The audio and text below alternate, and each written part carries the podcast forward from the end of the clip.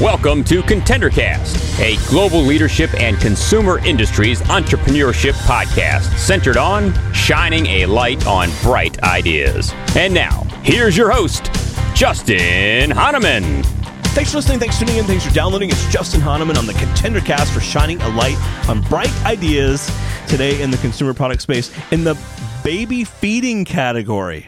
And and all of you that have listened to close to three hundred episodes know that I don't think we've ever touched this category, and I'm so excited today to dive into it because I'm not an expert. I'll tell you, I mean, I love kids and I, I love uh, children, but I have never um, interviewed anyone that has a product in this space. So I'm so excited to introduce you to Prisca Diaz. She's the founder and C E O of Benny Lab. Um, Prisca, it's so great to have you on the podcast.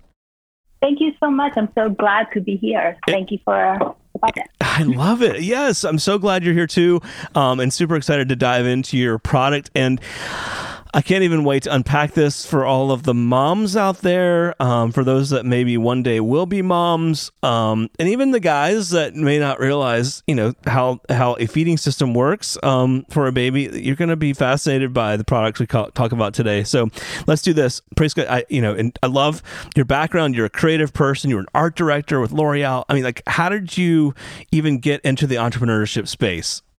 Well, Justin, um, so it, it, first of all, I, was, I wasn't born here. I was born and raised in Peru. So um, I came to the United States when I was seventeen. So that was a little bit of a transition. I couldn't even speak English back then. Wow. Um, and I had just finished my high school. So I was really like nowhere. But um, I've always been a creative person, I think, since I was a child. So that was my goal. I wanted to be in arts and design and you know, work for this big firm sometime, someday, and, um, you know, get it all done. So I worked through my uh, goals and dreams, and um, I started learning English. Um, and then a year after that, I uh, enrolled into the City University of New York. I got my bachelor's degree in advertising design. And then um, a year later, I went to Pratt Institute to complete my master's degree in communications and packaging design. Um, since then, I've been working in, um, you know, packaging design, graphic design, web design. And um, I believe around two thousand five, I got uh, the job at L'Oreal, which was great. And I was there for a good five years. Um, it was fantastic. I was traveling the whole world. Wow, I learned a nice. lot about, you know, not only design, but interacting with um, other departments like engineering, quality control. Um, I was going everywhere to oversee the production, you know, my own designs that I had done, color matching and so on. So that it was wow. a great experience. That's really um, cool. And then, yeah, and then I got married and had children, and that was kind of like everything changed, turned upside down. Wow. Um, Well, I have yeah. to say, I, I love Peru. Um, I worked in Lima for a year um, with a customer really? a couple years ago. I loved um, the culture and the people there and the food um, and the pisco sours, of course, and yeah. uh, uh, Machu Picchu, of course. I mean, everyone goes yeah. there to Machu Picchu, but I mean, amazing. And so, I mean, and what a challenge to come here and not speak the language, and then not only have to learn the language, but get educated. And I mean, I, I think in itself a challenge, right? It, it it was. It definitely was. Um, I, I think Spanish is much harder than English. Nice. I mean, I don't want to say it's, it's easy, but, you know, it, it was challenging. But at the same time, it's, uh, you know, I think there is a lot of um, commonality between the two languages. So it wasn't so bad. Sure. Wow. As a, yeah. As a result, it wasn't so crazy. Yeah. Well, that, that's amazing, and what a cool story. Um, and and to see that you you know you you overcome so much in a good way. You know what I mean? And it, it probably gave you some of the the rigor to go start your own business. So, how did you decide to start your own company? And and, and yeah, I know we got in your story too. You got married and started having children. Like it, it was that when you realized there was maybe a problem that needed to be solved? Yes, yes, absolutely. So when I had my first baby, um, he, I want to say he was the gassiest baby in the whole planet. Of course he wasn't. He was just one out of eighty percent of those babies, you know. Um, and, um, and, and it's, you know, as a new mother, things are very, very difficult. You know, as, as hard as you think coming to a whole new country, learning a new language and educating yourself and all that is hard, motherhood is much harder than that. Wow. um, there's no education for it. Nobody, you know, babies don't come with instructions. It's just all, you have to figure it out. It's really, um, you know, it's, it's the emotional part of it, the responsibility. It's very, uh, it's very life. It's a life-changing event for sure. And wow. um, I, uh, you know, I had to deal with my baby crying day and night, uh, very gassy, spitting up. Um, And, you know, I took him to doctors, of course, multiple times, and uh, nobody had a solution. You know, it's, it's the answer, the common answer out there is, well, the baby will grow out of it. Just got to wait about ten months and uh, he'll be fine. Right. That's yeah. not a really good answer. Hey, just be patient. At some point, they'll grow out of it. Right. Yeah, yeah. Um, but but it's not, um, you know, it, it's not a good answer. Um, it, uh, it puts a lot of strain on the parents, the whole family. I mean, we lived in New York City, in Queens, um, and my baby cried, you know, two, three times in the middle of the night, and I could hear my downstairs neighbor, my next door neighbor, upstairs neighbor, everybody oh, waking no. up. That's not good. So it, it was, you know, it was hard from so many sure. angles, and um, and and the the industry doesn't really offer anything. You know, babies do, babies and families do have to endure this issue. So um, I started doing a lot of research and trying to find out why my baby's so gassy. What's the problem? He was eventually diagnosed with gastroesophageal reflux as well, just like sixty-six percent of babies in this wow. country. And um, and again, nothing that could help him. So my through my months of research, um, I learned that the air introduction in the traditional baby bottles um, caused my baby's problem. Wow. Um, he wasn't allergic. He didn't have any allergies or anything. So I figure, okay, so if air in a bottle causes gas and acid reflux, no air in a bottle should not cause any of these issues. I mean, we're very right. simple, right? It seems like, yeah, no air would be good. And so, um, and I, you know, started searching. Of course, there was nothing there. So again, I utilized my design skills, and I wanted to design my own product that actually eradicated com- all of the air from inside the container, so my baby wouldn't have to deal with it. Wow. Um, and uh, it took about six years um, to actually have the first production. Um, three wow. years to come up with a prototype. I mean, it was, oh my it was a little gosh. bit crazy. Right. Uh, you know, I was doing this at my kitchen table, trying to design, trying to work something out. Um, baby was born. Three months later, I got pregnant with my second baby. So, you know, life gets in the way. Of course. Uh, so it took some time to um, have a prototype finalized. And now, how did that um, how did that process work for you? I mean, you're at the kitchen table trying different materials and products and whatnot. But did you was there at some point you had to go get help? Uh, at some point when you had to take it to a manufacturer or someone that could yeah. actually create a prototype? What did that look like? Yeah, yeah, sure. So um, I had something resembling a prototype. You know, literally held by by. crazy glue and chewing gum, and um, now I have nice. to take my prototypes to engineers and manufacturers to see if this was feasible. I mean, many times as a designer, you design something and, you know, nobody can make it for you, so it's not it's not a good design. So um, we had to, um, you know, start calling manufacturers. Of course, I started close to home um, in the New York area, Connecticut, New Jersey, and you know, it was it was very difficult to try to convey the idea, the concept. You know, the the the response that I got from the engineers was, well, if you want the baby to move this air plug when he creates the suction, then it's not going to be tight enough, and you're not going to be able to hold any liquid. Um, and if you wanted to hold liquid, the baby will not. The baby suction will not be able to move this. Um, so, but my prototype did work that way. So when I showed the prototype, they were like, oh, interesting. Okay, I got it to work on my kitchen table. Right.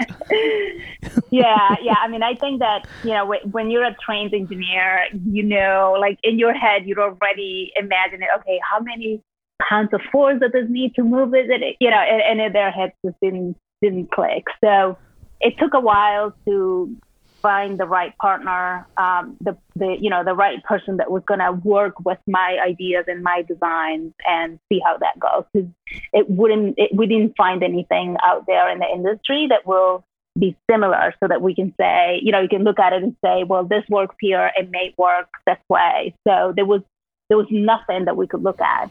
Wow. Uh, syringes are probably the closest thing.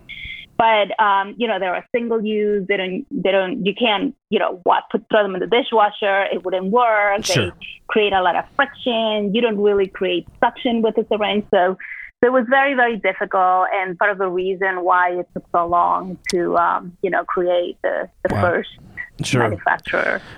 Yes. And for those who don't know, this product, Bear, a feeding system that feeds babies air-free milk in upright position and lets the baby control the flow or pace of feeding. And then I saw that you self-funded, which you were just talking about, to get the prototype. And then you did a crowdfunding campaign, correct? And then it, it seemed to take off. So I, how did you manage through the crowdfunding? What did that look like? The crowdfunding was interesting. Um, we started on Kickstarter, and uh, I was too naive to understand what was the process. And we just, you know, created it. created the video and left it there. Um, you know, it didn't get funded. Um, and then I learned that, you know, you really have to promote it. You right. really have to bring in all your backers, and you have to do a lot of work. So, um, so I. I did it a second time, and I actually did it directly from my website, um, you know, with the Facebook page and the blogs. And I drew my own backers and my own uh, population to it. Um, and so the day that the pre-sale opened, we got, we raised fifty thousand dollars in the first forty-eight hours. Oh my gosh. So that was really wow. cool. That's amazing. Yeah, that was really, really cool. That's pretty awesome. And um, yeah. And then, you know, we, we, we were able to move on with the manufacturing, and we had products a few months later, and um, we, you know, shipped the product. We got amazing feedback from parents. Um, and since then we were, in, we were able to uh, modify the parts to make it more user friendly. Um, while the technology is still the same from day one, um, the usability of it is a little bit um, too novel for some people, and they just, just don't understand. So put in the, you know, a lot of instructions, and just to give you um, a little bit of uh, idea of how the product works. Um, it has nothing to do with baby bottles. The only similarity is that it feeds the baby, but might as well sure. be completely different. Um, baby bottles is a typical container that, you know, you have to feed the baby, and in order to do so, you have to turn those bottles upside down, right. which creates a free flow. Um, there's air introduction, you know, through the vents. If there's no vents, you get this vacuum, negative vacuum inside. It creates more problems. So, um, so all those all those factors uh, tend to cause a lot of issues. And as I said in the beginning, sixty-six percent of babies suffer with severe symptoms of gastroesophageal reflux, according to the National Institute of Health. So, um, the way my product works is essentially a giant syringe where it has a plunger, a silicone plunger. It gets inserted into a cylinder, um, and then the plunger creates a base. So you fill in the container with milk or water or tea, whatever it is that you feed the baby. You close the nipple and the collar, and then you're able to expel the air, much like a syringe, by pushing on that plunger um, until, you know, you get rid of all the air. And then it feeds the baby when, while the baby is in upright position. Um, so hmm. the baby has to wow. create the suction. It's actually independent of gravity. You don't need to tip this product upside down or hold it horizontally. You just hold it like, you know, like an open cup, and the baby creates the suction to feed. And that way, he also controls the pace, right? Not, there's no two babies that feed exactly the same way. Everybody has their different uh, pace and, and flow, um, you know, amounts of milk that they feed with. Sure. So this product allows the baby to control the flow, control the pace. If they pause, not milk comes into their mouth, or never overfeeding. If you're feeding the baby as, as instructed in, in an upright position with face tip down, there's never choking. There's never, you know, none of those issues that are normally caused with ordinary bottles. Sure. Um, Now, to, to make the product, uh, I mean, there's plastic, right? So I'm sure it requires molds. And how did you figure out manufacturing for that? Um, well, in my past life, while I was working at right. Corporate America, that's what I would do. That's ah, exactly, very good. That was my job. uh, so you knew some of the suppliers. Um, Perfect. Yeah, yeah. I knew some suppliers. I knew, you know, the design process part of it, the quality control. And um, after um, not being able to find a good partner here in the United States, I had to go overseas. Yep, no so, surprise. Um, yeah, absolutely. Yeah. And so um, they were able to manufacture the product and, um, you know, then bringing it here, bringing it back here. Uh, it's also a, a process that I had to learn a little bit. Um, currently, we we we uh, bring in the products into California, even though we're based in New York. Sure. So our warehouse is actually in California. Yeah, that's, I'm not surprised. Yeah, I mean, for, we've talked about this on other podcasts, but to make a mold for plastic items, I mean, it's just too expensive oftentimes to make it, you know, sadly, in the United States. And so you got to go overseas to source it just to get the cost down and in order to make it, get it here, ship it here, then resell it either to consumer or to or retailers. It's just the cost model doesn't work. Um, and, and that's, we, yeah, it's just a challenge, at least yeah. for right now. A lot of products are cost prohibited. Yeah, it doesn't work. You know, if we it's were too expensive. Do something here, yeah. Yeah, I, I've been through it with some of our own products. Um, so interesting. So, okay, so you had the, the Kickstarter somewhat, or the, the crowdfunded campaign. And then was there a point when you knew it was going somewhere? You know, was there a point where all of a sudden, you know, wow, we're, we're getting sales that, you know, aren't our friends and family? Where, where, what was that turning point? Oh, yeah. Yeah, there was a tipping point for sure. Um, so my husband is in sales. And when I had my prototype that was, you know, at Frankenstein, I told him, hey, I want to show this to Babies R Us, which was the largest ah, retailer totally. at the time. And so he's like, are you crazy? So I said, like, look, you just get me the appointment. And he did, right? He does, that's what he does. He cold calls people and he makes appointments. And so he got me a meeting with this senior buyer. Mm-hmm. And uh, and this is actually back in twenty twelve, I think. Sure. Um, and uh, so I presented the concept. Um, and, you know, you hear, so what happened was you hear a boom, and that was, you know, her job. Hitting the table because she was like, she said, everybody tries to make a meeting with me saying that they have something new and innovative and never is.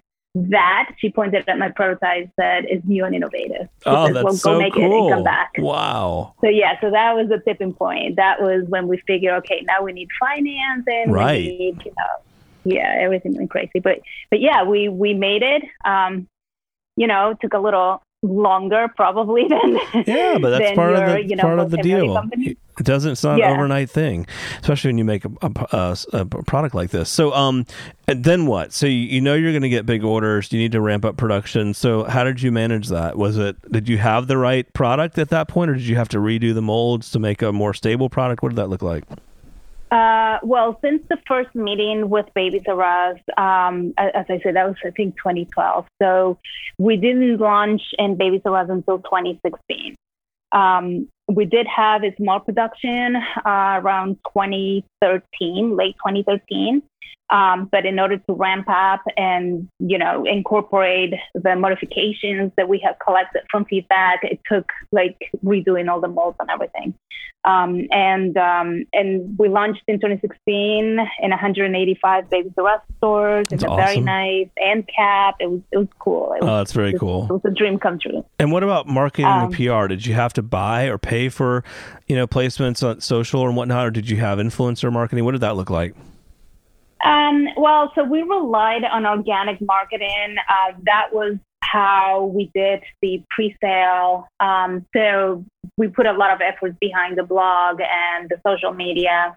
Um, and, um, it, you know, we had uh, a lot of sales. Uh, we got an amazing feedback, which led to a, uh, a clinical trial, actually, because wow. that's when we started hearing about the moms saying, my baby's gas and colic is gone, and also the acid reflux symptoms were gone.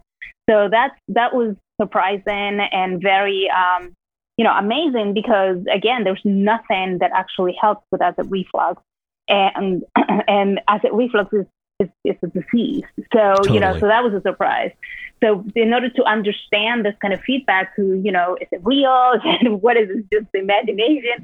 So we um, hired a clinician, and she designed the study the proper way, and she ran the study with one hundred twenty-two babies, and she concluded that seventy-five percent of babies no longer met the clinical criteria for gastroesophageal reflux disease. Wow. So that was cool. That was amazing. That is amazing. Um, of course, we wanted to we wanted to you know incorporate that into our marketing and packaging. Of course, of course. But as it turns out, you know anything that mitigates the the disease or symptoms of a disease is deemed a medical device by the F D A. Oh. So, oh my gosh, but, that's right. but but that is actually uh, you know given as an opportunity to actually um, initiate something in that market, because wow. again, there is nothing out there that helps babies. Wow. So so yeah, so that's actually the next step. We're working on a device that is going to be F D A approved um, with the indication for gastroesophageal reflux disease for um, infants. That's so great.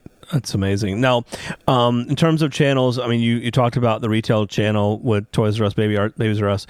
Um, I, I know you saw on your website. What any other retail that you've been thinking about or approaching, or what what does that look like in terms of how you're thinking about route to market? Yeah, so Babies R Us was such a great partner. We talked for four years before launching, and we started actually in an exclusive, um, um, you know, agreement. And uh, the problem is that a year later, Babies R Us went belly up. Right. Uh, Toys R Us was wiped out. You know, so that uh, hurt uh, a, a lot of the sales, and uh, I mean, not only us, everybody who was selling there. Um, and it took a little bit of time to, you know, climb back up um, and talk to other retailers. Um, then we launched in uh, Walmart dot com and Buy Buy Baby dot com. We started selling on Amazon and our website. Um, and then, you know, COVID and well, all this, you know, cycles that have been happening. Right. But, um, but yeah, I mean, the product is still very much uh, a necessity at this point.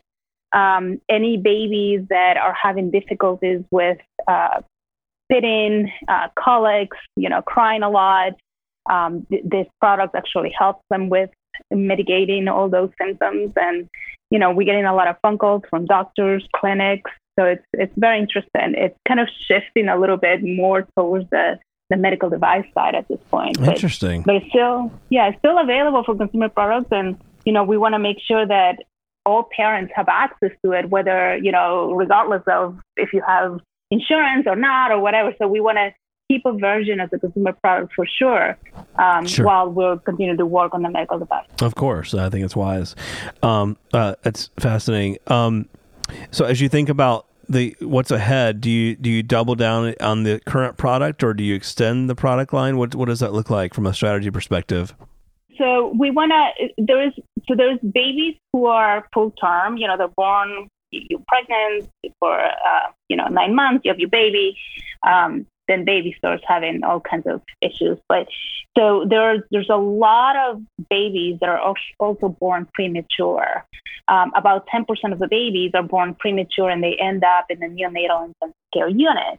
Um, and, and the, the problem in this small population is very, very severe. So eighty-five percent of babies suffer from gastroesophageal reflux. So the next step is going to be in that population. We want to help the little ones, um, and we want to, you know, sell the product in NICU to be used in NICU. Um, it's going to have, uh, I mean, I can't disclose much of it, but sure. it's going to sure. be amazing. Wow. Um, and then as the baby grows as well, that they transition out of, you know, baby bottles, going into sippy cups and stuff.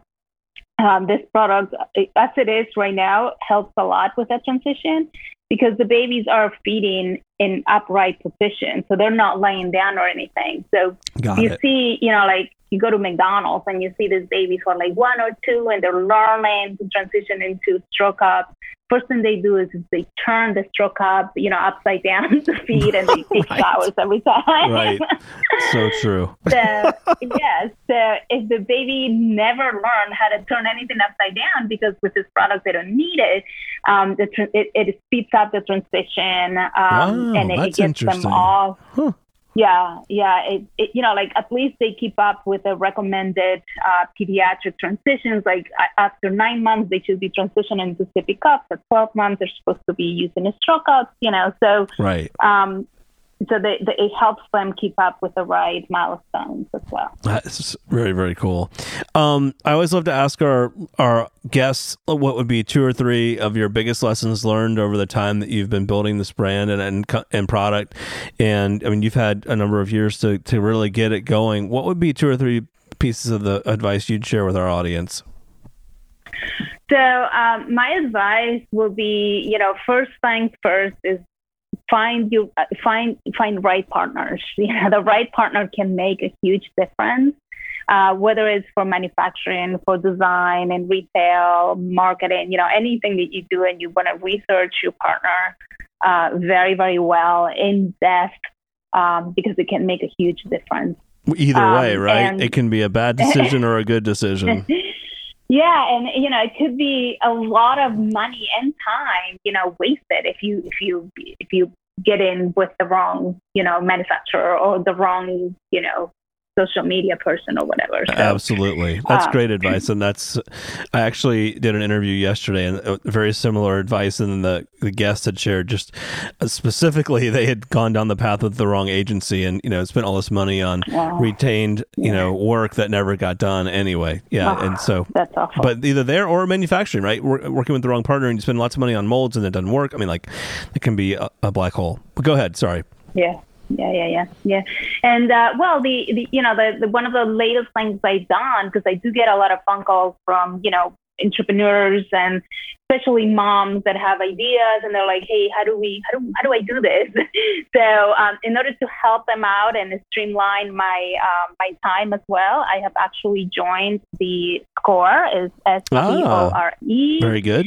Um, it's a, it's a non-for-profit organization that's backed up by the S B A, um, and they they mentor and they have, you know, people who come have a lot of um, Uh, background, whether it's financial or marketing or, you know, in my case, creative and, you know, design, manufacturing.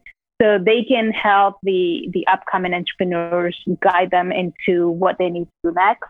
So I'm one of the advisors. Um, That's so awesome. Gonna, you know, I love that you're doing that. Me, yeah, yeah. It's going to give me a nice, um, you know, table to um, actually help.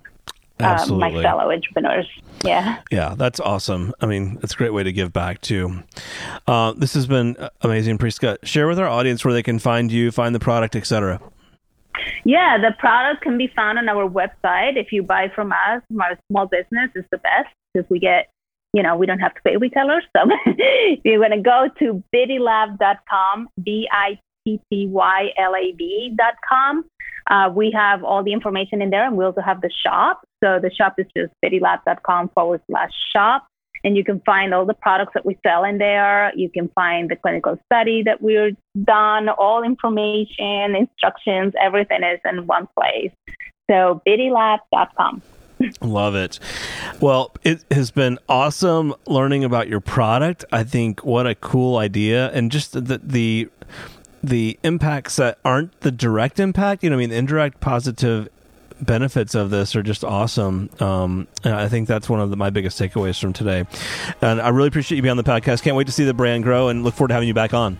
Yeah, thank you so much, Justin, for having me. And I uh, really appreciate helping me spread the word about the products and everything else that we're doing here. The ContenderCast is sponsored by Henderson Shapiro Peck and powered by Contender Brands. You can download additional ContenderCast episodes directly via Apple Podcasts, Google Podcasts, Amazon Music, Spotify, iHeartMedia, YouTube, and other preferred podcast platforms. If you would like to be a guest on the ContenderCast, connect with us at contender cast dot com.